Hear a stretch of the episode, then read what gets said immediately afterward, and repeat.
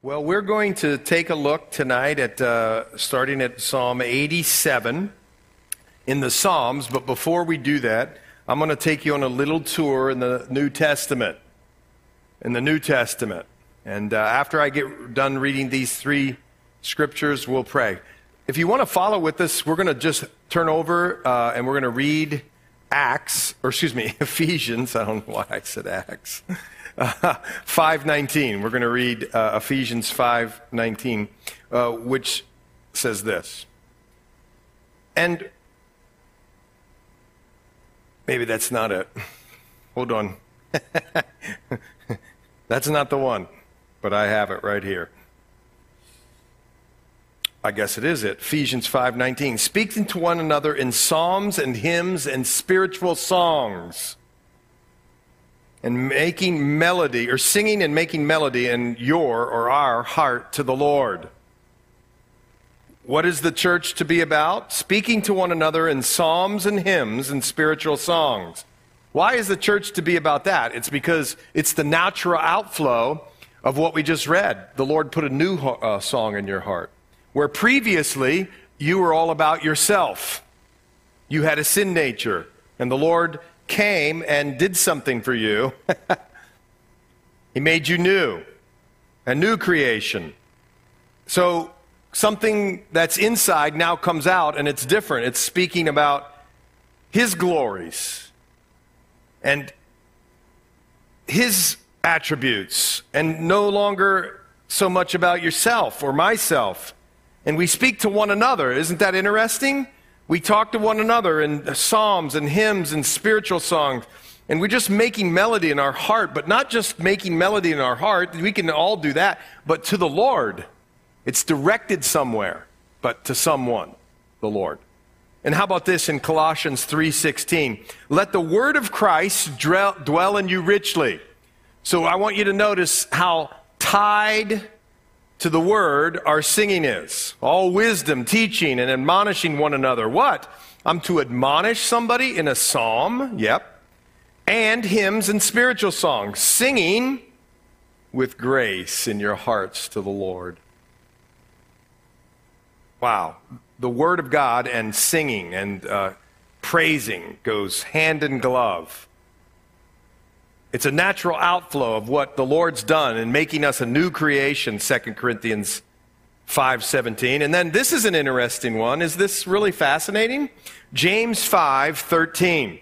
Is anyone among you suffering? Let him pray.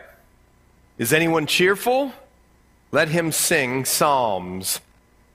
So here, isn't this an interesting thing. It's tied to suffering and what we would do inside of suffering or what we do in our prayers to sing to the Lord psalms or quote to him the psalms. Is anyone cheerful? Let him sing psalms. In all ways, in all times, sing the psalms. And so, why am I taking you through that?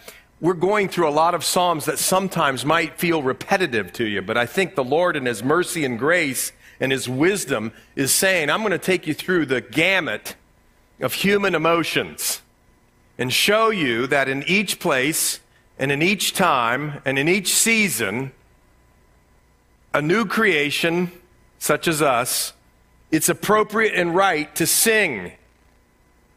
You're going to see that in a big way tonight as we start in Psalm 87. This is a psalm of the sons of Korah, a song. And this is going to extol, lift up, praise, tell us the virtues of Mount Zion or Jerusalem. In fact, it says here that his foundation is in the holy mountains. Now remember, when you see sons of Korah, you should think Wow, the mercy and grace of the Lord. Korah was part of that rebellion with Moses, swallowed up in an earthquake, and all that sort of thing. And yet the Lord had a place for his sons to be in the temple and to worship and to be worshipers. Wow. Many people in organizations in the world, if there's mistakes made or uh, people take a wrong turn or don't do the right thing once or twice or three times, well, they're cut off, and so the rest of their. But here, every time we see this sons of Korah, we think, wow, amazing. And this psalm is all about Jerusalem. Jerusalem. Now, just the name Jerusalem in the Bible is really pretty spectacular. It means those will see or they will feel the awe of, A W E, the peace, which is shalom. In other words, this is the place of peace. This is the place of completeness and wholeness. And God apparently, or not apparently, He does, has a special place in His heart for this city. It's called the apple of His eye. It's the thing, the place that He loves. So, in a biblical sense, the whole earth belongs to the Lord. But there's something about Jerusalem. In fact, he says his foundation is in the holy mountains. That's what the writer says. You know what's one fascinating thing about Jerusalem? You're probably sick of me telling you. It's up on a mass, uh, not a massive, but it's up on a hill, mountain. In fact, the old city itself with the city of David, so the temple area and the city of David, do you know this?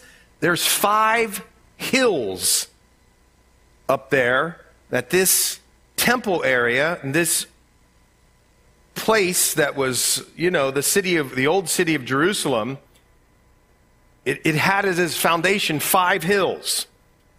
Moriah, Mount Zion, Mount Ophel, Mount Scopus, Mount Olivet. And you'll be on all of them if you can get to Jerusalem. And oh, by the way, all of you will be at Jerusalem at some point. We can talk about that later. But his foundation is in the holy mountains. And I want you to catch this now. The center of his redemptive work springs out of Jerusalem. Because on Mount Moriah, you understand, Mount Moriah is where Abraham took Isaac before Jesus. But Mount Moriah is also the place that Jesus was crucified. And so all of God's redemptive work that spills out to the whole world comes from Jerusalem. The place, watch, of complete wholeness, shalom, Jerusalem. In other words, we could just stop right here and go home. wholeness is found at the cross. It's the cross. All the answers of life. Everything the Bible says you need for life and godliness is found in Jesus and his work. So here you say, God's foundation is in the holy mountains, those five hills upon which Jerusalem sits. The Lord loves the gates of Zion. I think that's just another way of saying the city of Jerusalem. More than all the dwellings of Jacob. And look, isn't this a beautiful little way of saying it? In verse 3 glorious things are spoken of you, O city of God. Where would you see glorious things spoken of the city of God? I think where you'd see them is in the prophets. The prophets spoke glorious things of the city of God. If you want to check this out further, write this note down 2 Samuel 5. 6 through 10. This is an interesting place and a fun place to look for your Bible knowledge. Why? Because this is where and when David chose Jerusalem when he, for his capital city. The Lord directed David to choose then. So I take you through verses 1 through 3 to show you that this writer, maybe it was the sons of Korah, but maybe it wasn't. Maybe it was somebody else who handed the poetry or the lyrics off to the sons of Korah to put to a song. No one quite knows. Maybe this was written at the time of Hezekiah. At the time of Hezekiah. If you don't have my chicken scratch about the kings, uh, it helps me. Maybe it'll help you. Uh, Hezekiah there. Uh, uh anyway, you can see the line of uh, the Jude, Judah kings and the line of Israel kings. It's on the back table. But maybe this was at a time that Hezekiah was threatened by the Assyrians and God's army, or God, defeated them, and uh, it was a you know a great victorious battle that the Lord did without really Hezekiah or his military doing anything. But one of the things that happened at that time is the nations came around and sort of threatened him, and then they knocked them off, and then some other nations came around after the victory and uh, wanted to offer some gifts to sort of bribe the Israelites because they knew God was on their side. Well, look at this. Then comes a very interesting few verses. I will make mention of Rahab, and Rahab here means Egypt. I'm going to make mention of Rahab. That's an avowed enemy, wouldn't you say? An avowed enemy of the Israelites? Sure. And uh, Babylon, an avowed enemy of Babylon, or excuse me, of uh, Israel, is Babylon because they put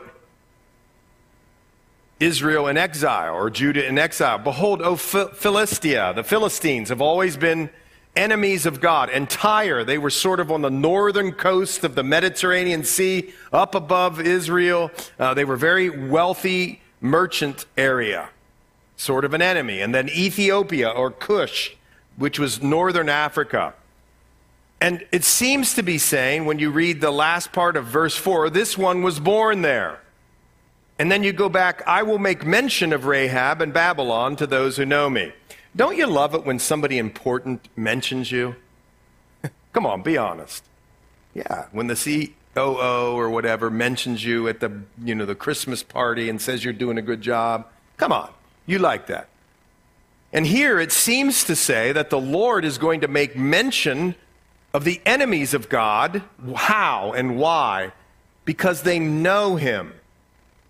In other words, it appears that this psalm is reaching past the history into the prophetic or to the future to describe what the heavenly city of Jerusalem is going to be like.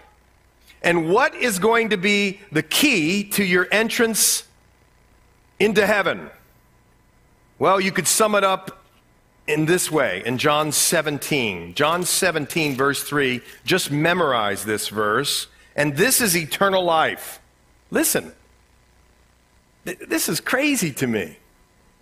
I grew up thinking you had to do a million things. Help old ladies across the street, give lots of money, get up 4:30 in the morning, get a big Bible. I, I, seriously thought this. You had to have a massive Bible, you know, and you had to underline it, and every, you had to smile all the time. And, and here it says, and this is eternal life. Not that you work your way to heaven, but that they know you.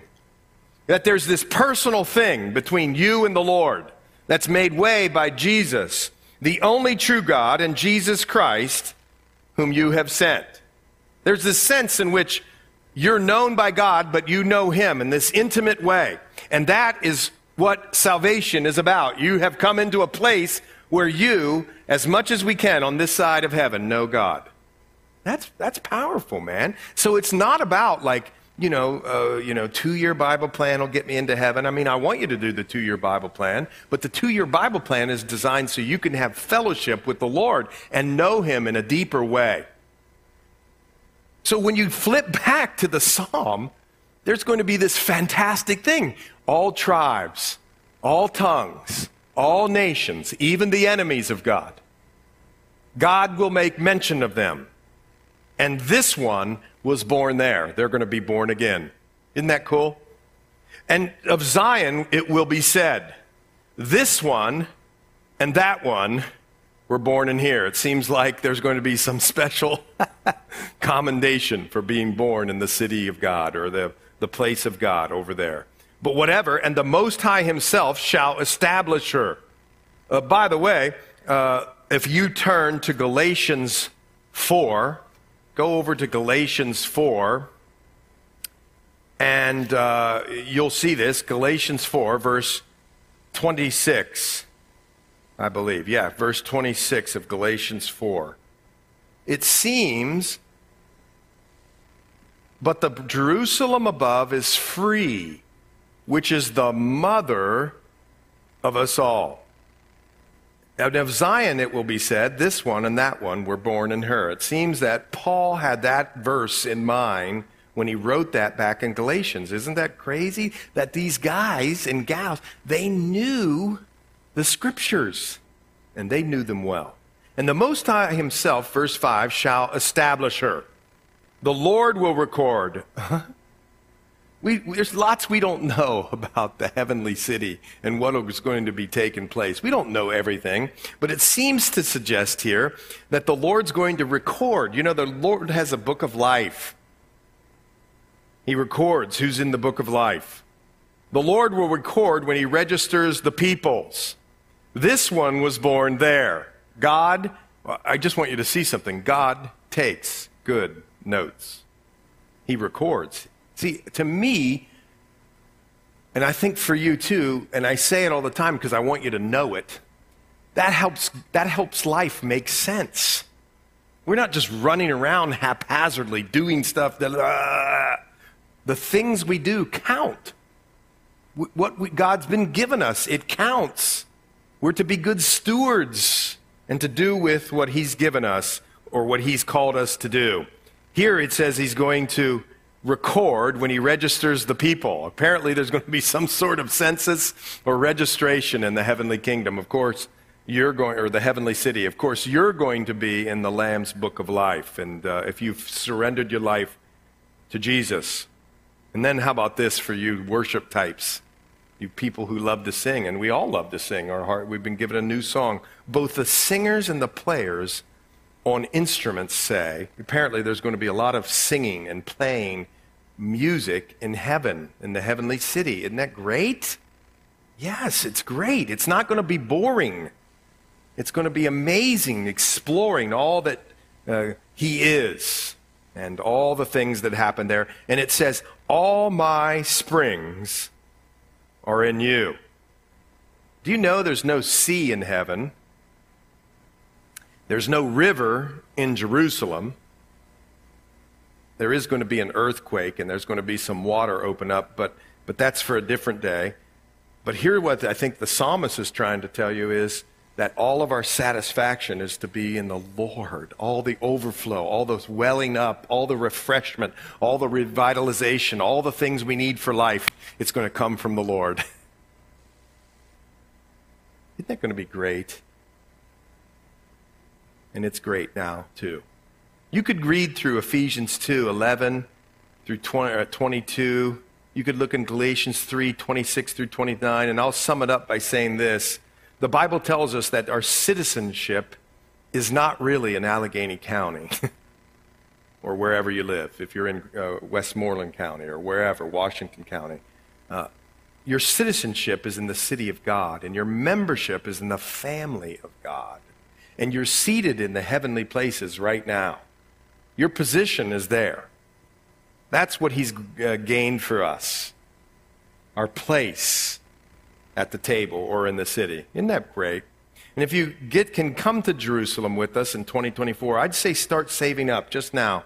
You know, here in a couple weeks or maybe a month or so, we'll have uh, the, the pamphlets though, that you could see how you could go with us in 2024 of March. And what you can do is you can contact the travel agent and you can start paying now a little bit at a time so you don't have to shell out then. And I tell you, you'll be blessed and your devotional life will just take off. So uh, we'll talk about that when we get to it. Now, this is a prayer for help in despondency. You ever had a prayer or needed a prayer for help in despondency when you were despondent?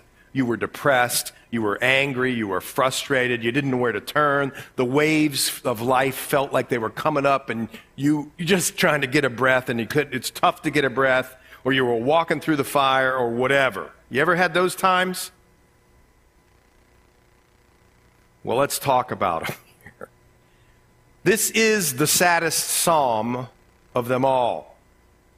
At first blush, there doesn't appear to be any uh, gleam or glimmer of hope. Almost every psalm in the Psalms leaves you with something, a pivot. There's not much of a pivot here, pivoting towards the Lord, but I think if you dig far enough, you're going to be blessed. Watch this. It's a psalm of the sons of Korah to the chief musician set to Mahalath or whatever, and Leanoth Mahalahath, or however you say that. I'm saying it wrong, I know. But it seems some people believe that means sickness. And this Leonoth, some people believes means sadness. So set to this sick and sad tune. That's what it's saying. A contemplation of He Man. Come on, He Man. That's funny. I don't know if that's how you say it, but uh, this He Man, however you say it, was really sad. I mean, the worst. This guy, there's one Heman, uh, however you said, He Man, he was a temple musician during David's reign. There's another one, but both, most people believe this was the temple musician during David's reign, found in 1 Chronicles 6. Watch this. O Lord God of my salvation, I've cried out day and night before you. Something was bothering him so bad he couldn't stop crying. You ever had that place where you, had, you, you just were crying and you couldn't stop? Yeah, that's right. And just day and night, he was before the Lord and crying, Let my prayer come before you. Incline your ear to my cry. For my soul is full of troubles, and my life draw nears to the grave. I mean, I'm so in trouble, the He Man says, that I feel like I'm dead, or I'm about ready to die, or my circumstances, I wish I would die. And he's telling the Lord, isn't he, here, how he feels. I'm counted with those who go down to the pit. I'm like a man who has no strength. I mean, he's weak. The He Man is weak. That makes you feel bad in all ways. Think about it. If you're counting on your, your, singing or your job and your, your place in the temple or whatever, and you, you can't stop crying. And this thing is, it's like a knot in your stomach, and the stress level is through the roof, and your cholesterol is out, and your triglycerides are up, and everything. Your heart is pounding, and you're sweating, and you keep thinking about it, and you can't get any relief, and you just feel like I want to die. And I have no strength. I don't even feel like getting up and going to the temple to sing. I'm adrift among the dead, like the slain who lie in the grave whom you remember no more, and who are cut off from your hand. You've laid me in the lowest pit, in darkness, in depths. Your wrath lies heavy upon me. Aren't you glad you came tonight? But here's the point people feel like this sometimes. And this is real and raw and true. And you have afflicted me with all your waves. Think about it, or Selah. You have put away my acquaintances far from me. I have no friends. I'm lonely. You've made me an abomination to them. They, not only have they walked away from me, they hate me. That's how I feel. I'm shut up and I can't get out. My eye wastes away because of affliction. I feel sick over this thing. Lord, I've called daily upon you. I've stretched out my hands to you. Will you work wonders for the dead? Shall the dead arise and praise you, Selah? Shall your loving kindness be declared in the grave, or your faithfulness in the place of destruction? Shall your wonders be known in the dark, and your righteousness in the land of forgetfulness? In other words, he's saying, these, things these two things don't mix. Why am I destroyed? Why do I feel dead? Why do I, am I in such darkness? It feels like you should be pulling me out of this. And Lord, I know you could work wonders. Why haven't you? That's what he's sort of saying. Verse 13. But to you I have cried out, O Lord, and in the morning my prayer comes before you.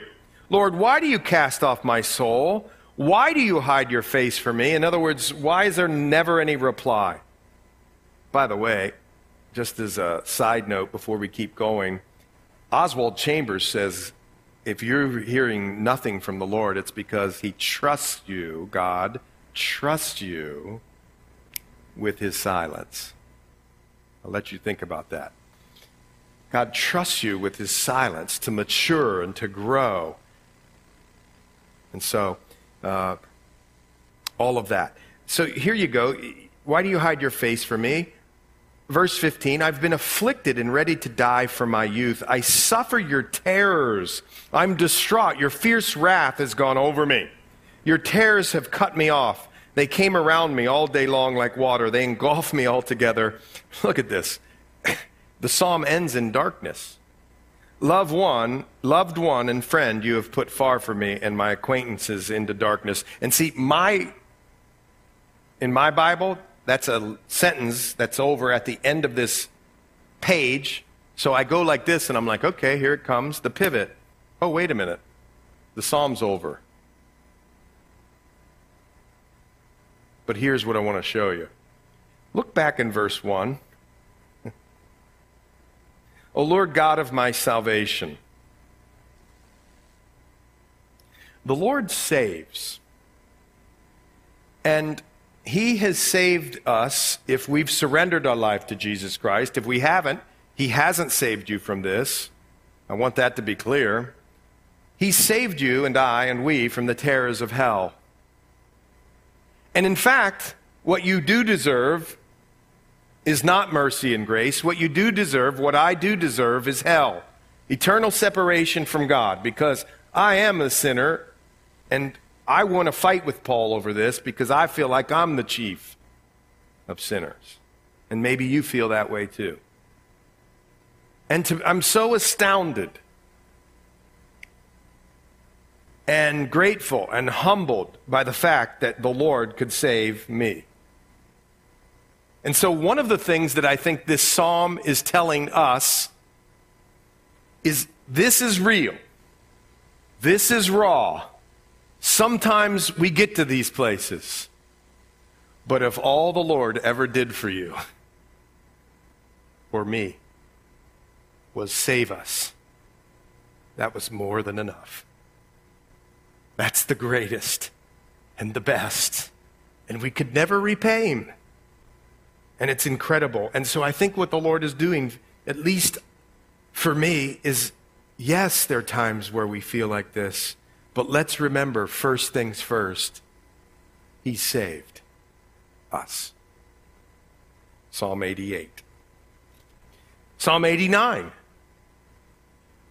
This is a psalm that really heavily focuses on the eternal covenant that God made with David. And you need to know that in 2 Samuel 7. God made an eternal covenant with David that someone from David's line would eternally sit on the throne of Israel. The problem is, for a lot of people, they go, well, wait a second. I don't see any um, king over there. And there is no king over there. So what's the deal? Is the Bible wrong? Is the Bible not right? No, we know that the Lord's going to come back from the tribe of Judah, which contained David, and he's going to sit on the throne forever. But you need to know that this one here, maybe Ethan, the Ezrahite, it says it in the title there, is praying and thinking about that covenant. That'll make more sense if you know what that is. Here it is I will sing of the mercies of the Lord forever. What is mercy? It's God withholding what you do deserve. And boy, do we love mercy. We love mercy for ourselves. We don't like it so much for other people. Just turn on the news and figure out what your, your opposing political party is doing right then. See how you react. It's not very merciful. But we love mercy for ourselves, and we pray, and we pray, uh, maybe this could be a prayer for us together in 2023 that the Lord would show us how to be more merciful, or even better, give us the strength and the resource to be more merciful by the person and work of the Holy Spirit. Here it says, I'll sing of the mercies of the Lord forever. If you've ever received a mercy from God, you just want to sing about it. You know you didn't deserve it. And it's humbling, isn't it? You want to sing. I'll sing. With my mouth will I make known your faithfulness to all generations. The Lord is faithful. What he says he'll do, he'll do. I, you know, one of the things you try to be as a parent is faithful. But I got to tell you, you're not always faithful. One time I promised our kids to go to the back porch, great restaurant down in, if everybody got straight A's and we're still waiting to go together. That wasn't very faithful. By the way, In fairness to me, somebody got a B, but oh well. Okay. but anyway, sometimes you're not going to be faithful, but the Lord is faithful in all things. He's faithful to love you. He's faithful to chasten you. He's faithful to use. Listen to this. Every single circumstance of your life, every single circumstance of your life, not every single circumstance of your life is good, but He uses it for good. Do you get the difference? So everything he can take and turn around and make you more Christ like. If you'll cooperate with him, if I'll cooperate with him. He's faithful in all these things. And the things that he's told us about the future, they will come true. Peter even tells us that there's going to be many people who are going to scoff at the Lord's agenda and you for believing it. But it is coming true. That's his faithfulness. And he's faithful not just a little bit, but always to all generations. For I have said, mercy shall be built up uh, forever. Your faithfulness you shall establish in the very heavens. The psalmist here is praying, I've made a covenant with my chosen. Remember, 2 Samuel 7, he starts to talk about it. I have sworn to my servant David. It's like God speaking here. Your seed I will establish forever and build up your throne to all generations. And the heavens will praise your wonders, O Lord, your faithfulness also in the assembly of the saints. One of the things that should be full in our mouths as we come in here in the assembly of the saints is how faithful the God is. And not just say it because it's Christianese speak, but because we've experienced the faithfulness of God and we want to tell others about how faithful God is. By the way, an attribute of God, look it up in uh, Spurgeon's um, uh, chart of attributes, and you'll be blessed. Uh, and the heavens will praise you, uh, your, your wonders, O Lord, your faithfulness in the assembly of the saints. For who in the heavens can be compared to the Lord? That's one of the great things about the Lord. He's unique. There's nothing or no one like him. Who among the sons of the mighty can be likened to the Lord? God is greatly to be feared in the assembly of the saints. Now, I got to tell you, I struggle with this as the pastor. You know, there's some people who say, you know, when you walk in the side doors, front doors, before you get up here, you should be somber and reverent, reverential and, you know, you shouldn't be laughing. I was, when I first got out of law school, I was on the council of my church back home.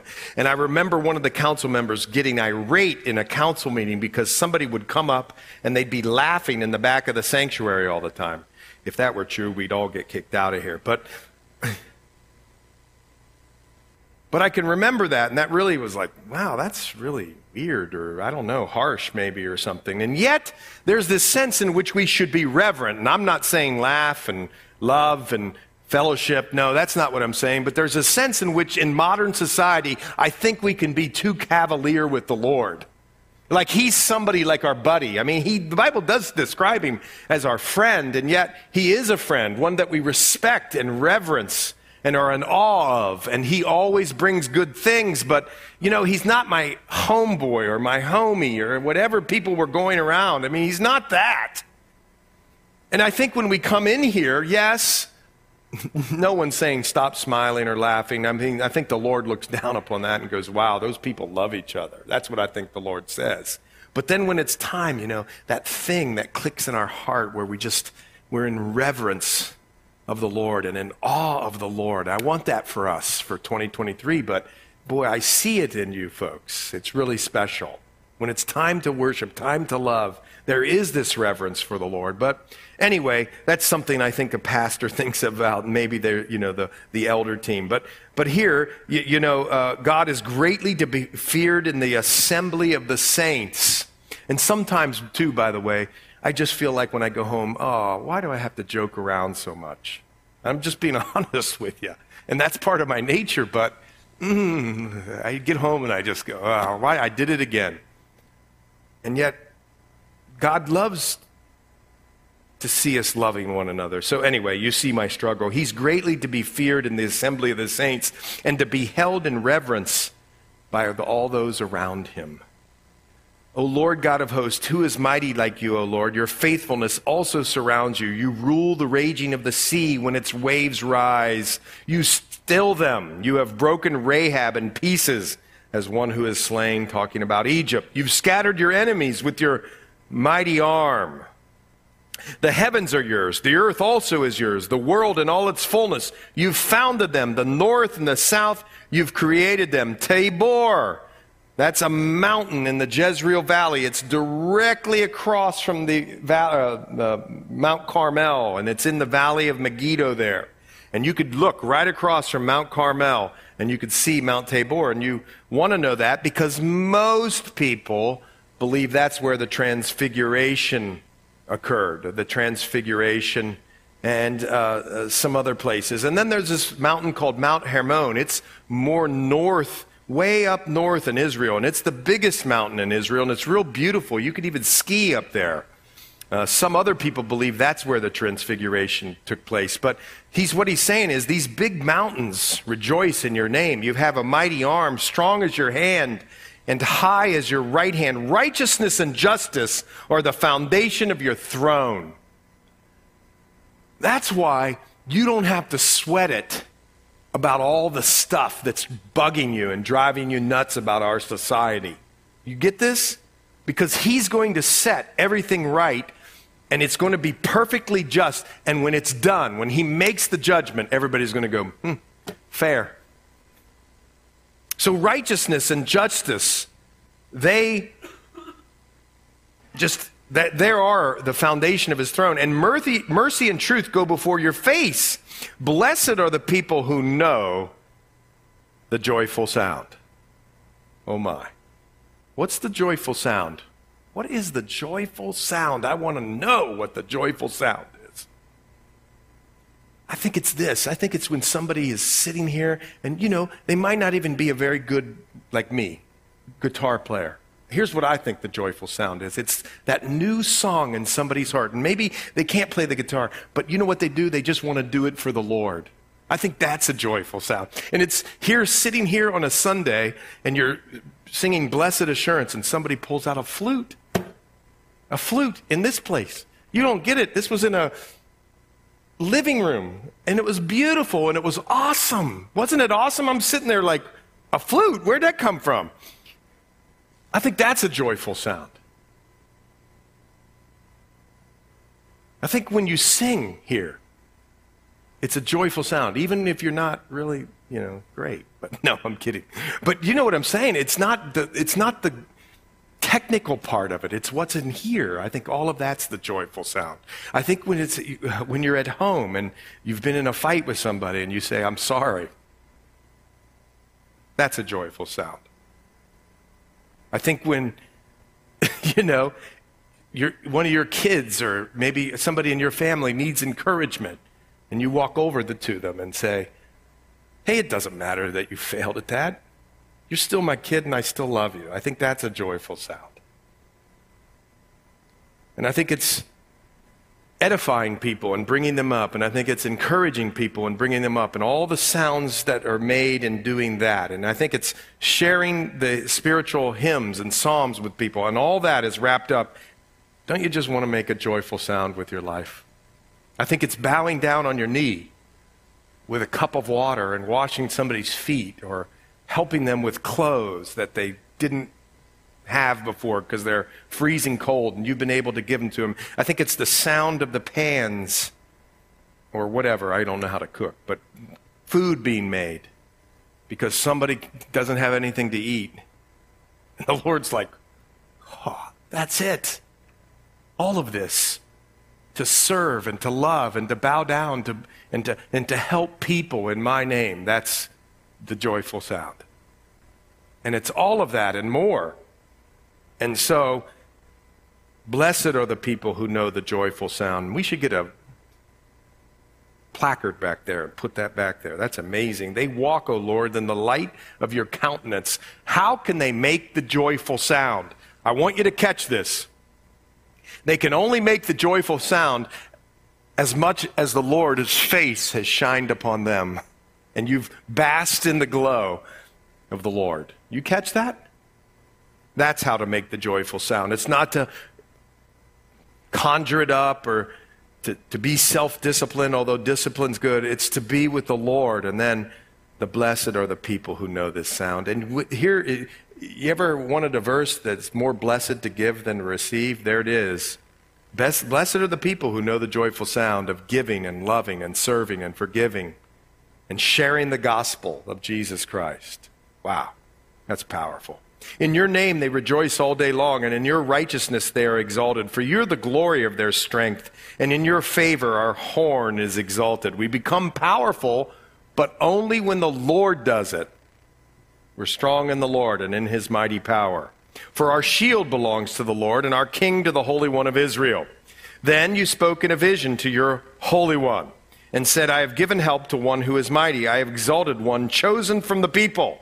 Speaking of David first and foremost. I have found my servant David with my holy oil. I have uh, anointed him with m- whom my hand shall be established.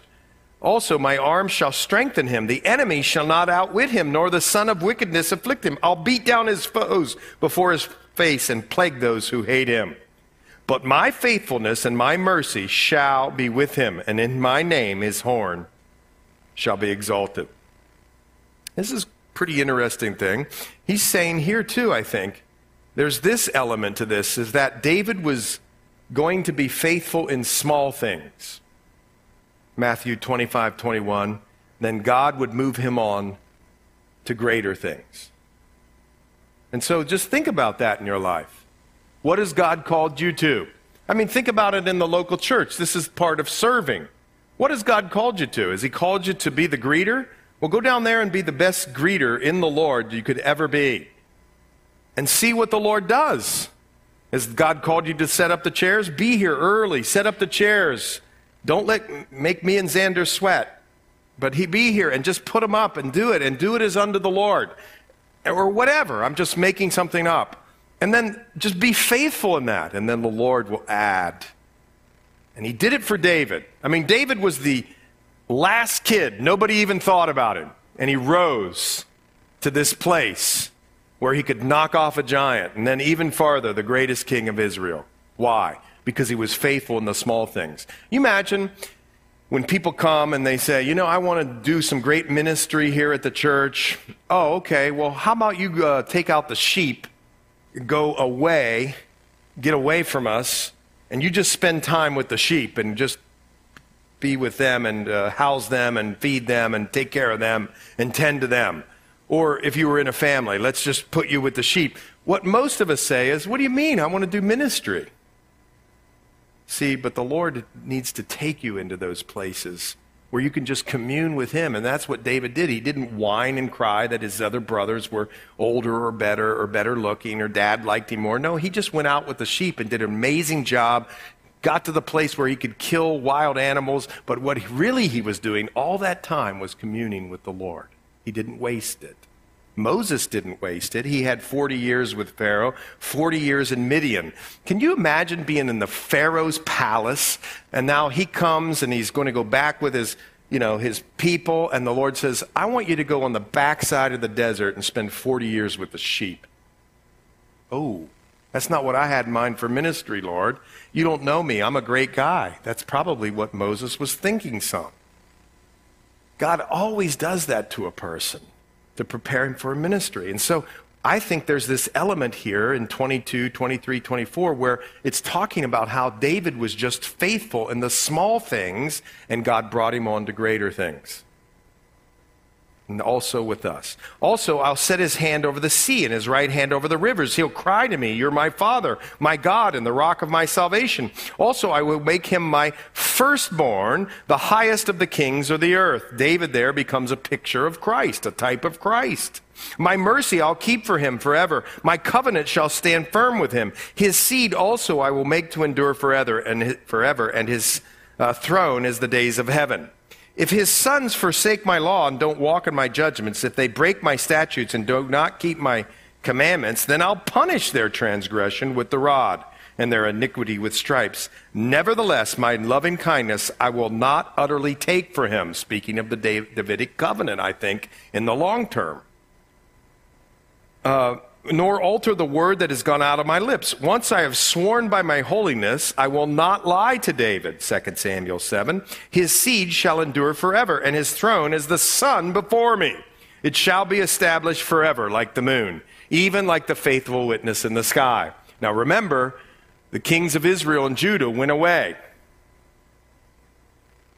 They ran through David and Solomon and then a whole long line and list of them. And now we still don't have a king. And nevertheless, God's word will come to pass. You can bank on it.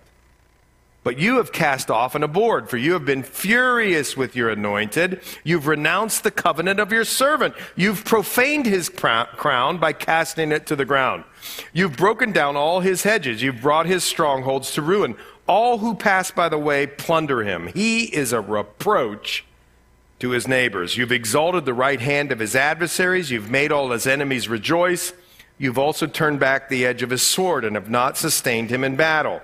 You have made his glory ceased and cast his throne down to the ground. The days of his youth you have shortened. You have covered him with shame.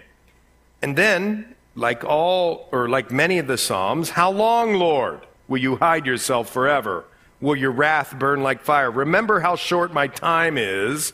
For what futility have you created all the children of men? What man can live and not see death? Can he deliver his life from the power of the grave?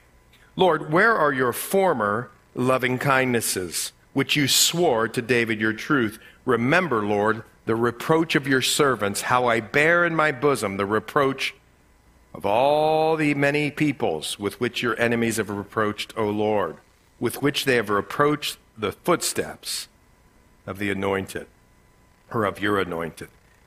By the way, the king of Judah was taken captive to Babylon, done some bad things to him up in Babylon, and so that may be uh, a reference to what happened when uh, the uh, kings were, or excuse me, the Israelites or the, those from Judah were taken in uh, captivity. And then I purposely didn't read to you Psalm uh, 89, verse 52. Why? Because that's the conclusion of book number three. Do you remember this? Every book of the Psalms has a conclusory verse. Psalm uh, 41, verse 13, Psalm 72, 18 through 19, and here is the conclusion to the la- or the third book. Blessed be the Lord forevermore. Amen and amen. Now, don't go anywhere because we got to do the prayer of Moses, the oldest psalm there is. This starts book four, Psalms 90 through 106. And I want you to see something before we go. Lord, you have been our dwelling place in all generations. Now, you know, this is Moses, apparently, who's writing this psalm. Did you know uh, uh, that in the wilderness, in Numbers 33, Numbers 33 tells us that there were, mark this, who here has moved a lot? Raise your hand if you've moved a lot. Have you moved 42 times?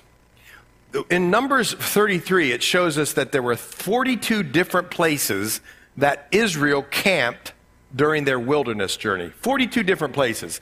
How weary would you be if you were Moses having to, all those millions of people, and get them up and get them going and get them to the next place. And how stressed would you be? And how, right? And all of that. In your humanness, wouldn't that be rough? But here, I want you to see something. Lord, you have been our dwelling place in all generations. Before the mountains were brought forth, and he talks till now. Now, I want you to catch this, and we're almost done. But if you catch this, oh, the blessing that it'll be to your heart. Because what does the Bible tell us in John 15? Almost the whole chapter, 1 through 11. Jesus tells us to do what? In John 15, we're to abide in Him. And what does that mean? It means to stay under, to receive from, to keep coming back to, always be there under the Lord, receiving His resource, His beauty, His strength, His love, His forgiveness, His character by the power of the Holy Spirit. As we abide in Jesus, we receive all that we need from Jesus. So that, watch this, so that no matter what happens to you, you have to pack up and go 42 times. You're not counting on the comforts of society or home or career or friendship or anything. What you're counting on, your dwelling place, your refuge, your home, is not the house you live in. It's Jesus himself. That's what uh, Moses said. That's what Moses had to learn. Man, I drove or I, yeah, I packed up and had these people in 42 different campsites. But at the end of it all, what I've discovered, this is what Moses is telling is, you're the dwelling place for all generation. It's you that I gain my comfort and strength, not some place or not some homestead. You get it? Oh man, I think that's amazing. So I hope you do too. And here it says this Before the mountains were brought forth, or ever you had formed the earth and the world, even from everlasting to everlasting, you are God. What a high picture of God's eternality. You turn man to destruction and say, Return, O children of men. That seems to be, listen, that seems harsh there in, in a way that doesn't come through in the Hebrew. He's talking there about you reverse the curse. That's what he's talking about there. You take man and they go back to dust, but you can reverse the curse. Return, O children of men, for a thousand years in your sight are like yesterday when it's past, and like a watch in the night. You carry them away like a flood. No ma- Listen, I'm enduring these 40 years, Moses is saying, these grumbling people. I just could do this, but now that I've found refuge and strength in the Lord, ah, oh, 40 years seems like that because I'm with you, Lord. That's what he's saying. Like a watch in the night. They are like a sleep in the morning. They are like grass which grows up. I can endure it. It's, it's, it's pleasant. I can endure it because I'm making a joyful noise. In the morning it flourishes and grows up. In the evening it's cut down and withers. For we have been consumed by your anger and by your wrath. We're terrified. You've set our iniquities before you, our secret sins in the light of your countenance. Uh, some believe uh, this is speaking of their failures at Kadesh Barnea. You know, when they first came out of Egypt and they went to Kadesh Barnea, uh, they had some grumbling and some complaining, and you know, God sent spies up into the promised land, and the spies come back and say, oh man, you can't believe what's up in this promised land. It's amazing up there. And the spies say, you know, there are some tough characters up there, and it's going to take a fight, but wow, what the Lord has for us, amazing. And 10 of them say, we ain't going back there. And two of them say, what do you mean we're not going back there? We're going back there. And the Lord takes note of it. And something that should have taken months took 40 years. And so some people believe this psalm down here is, uh, in this area of the psalm, is speaking of that failure at Kadesh Barnea. But I want you to see something here, folks, especially if you're involved in pornography or um, something that you do secretly. It's not being hidden from the Lord. He knows our secret sins. Or maybe you're a gossiper or whatever. For all our days have passed in your wrath. We finish our years like a sigh. The days of our lives are 70 years. And if by reason of strength they're 80 years, yet their boast is only labor and sorrow, for it's soon gone off and we fly away. Who knows the power of your anger? For as the fear of you, so is your wrath. So you know one of the things that God is, He's a school teacher or a teacher or he brings you into class, the class of life. And one of the things that he says is, look, you think 70 or 80 years is a long time. Man, I used to think 70 or 80 years was a long time. And then I got uh, turned around about, uh, you know, last year and I'm 55 years old and I'm like, oh, that's not that long. and you probably have figured that out as well. But here's what the Lord says. You want to do something great for yourself? Count every day as special that the Lord can do something and will do something in and through your life, even in the most mundane. Maybe you're pumping gas and you could share with somebody across the aisle. Maybe you're in the grocery store and you see somebody crying and you could pray with them. Maybe you have a AAA guy come to your house because you're an idiot like me and share with him. Uh, maybe, who knows, in the mundane things of life. Count these days, number our days, know that they're special and that the Lord can get and when uh, can do things in and through you. And when you wake up in the morning, don't just let it be, oh, I got to go to work and do all this. What can you use me for here today? I'm at your service.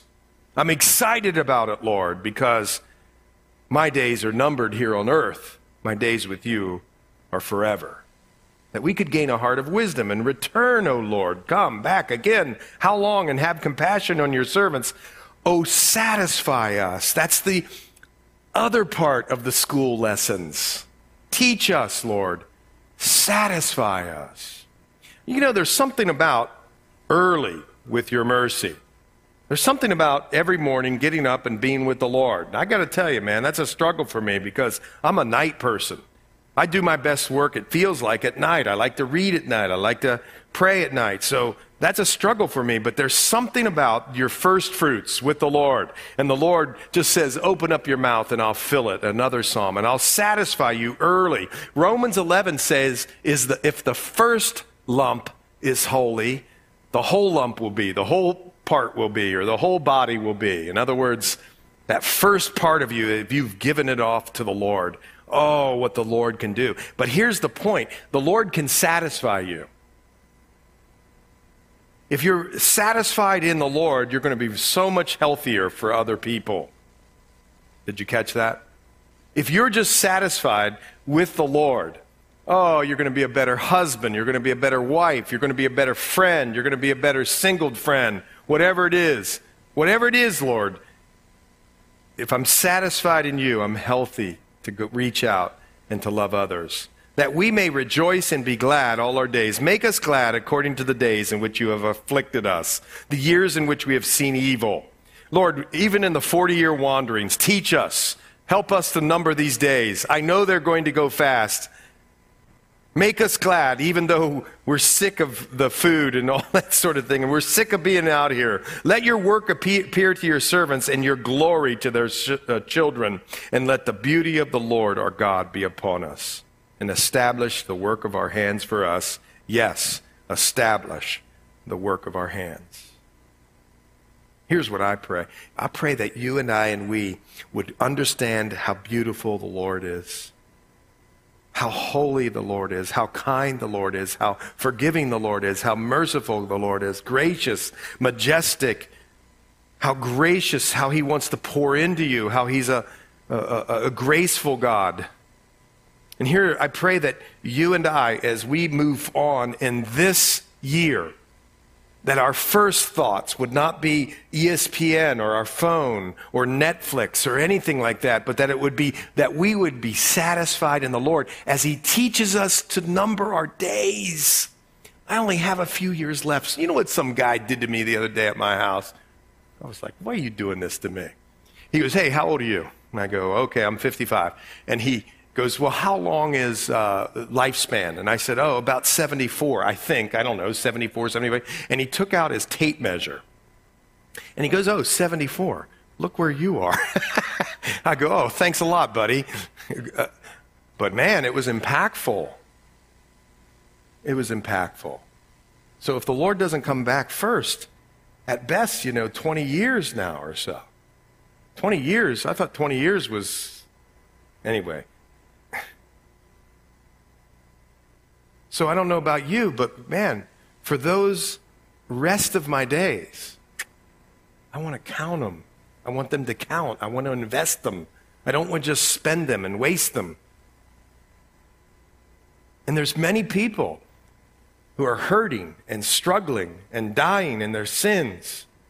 And whoever the Lord brings across our path, oh, that we would make a joyful noise to them and that they would be influenced by the aroma of Christ. Some will be repelled. It'll be the smell of death, but to others, it'll be a smell of life and light and eternal life.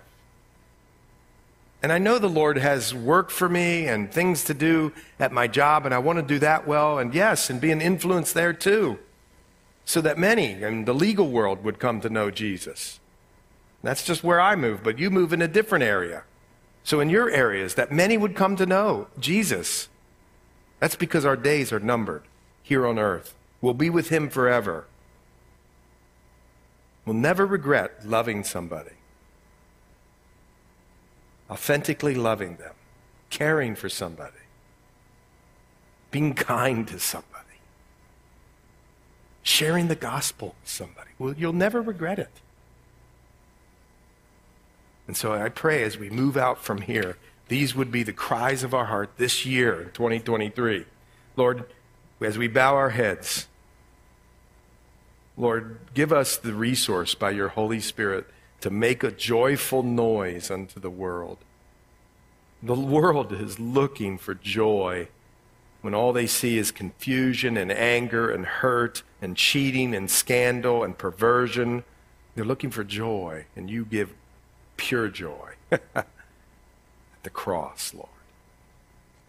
So I pray you'd give each one of these people in this sanctuary and the kids across the street and others who are listening, I pray, Lord, that you would give them many opportunities this week to share your love and light with a lonely, lost, dark, hurting, dead, dying world.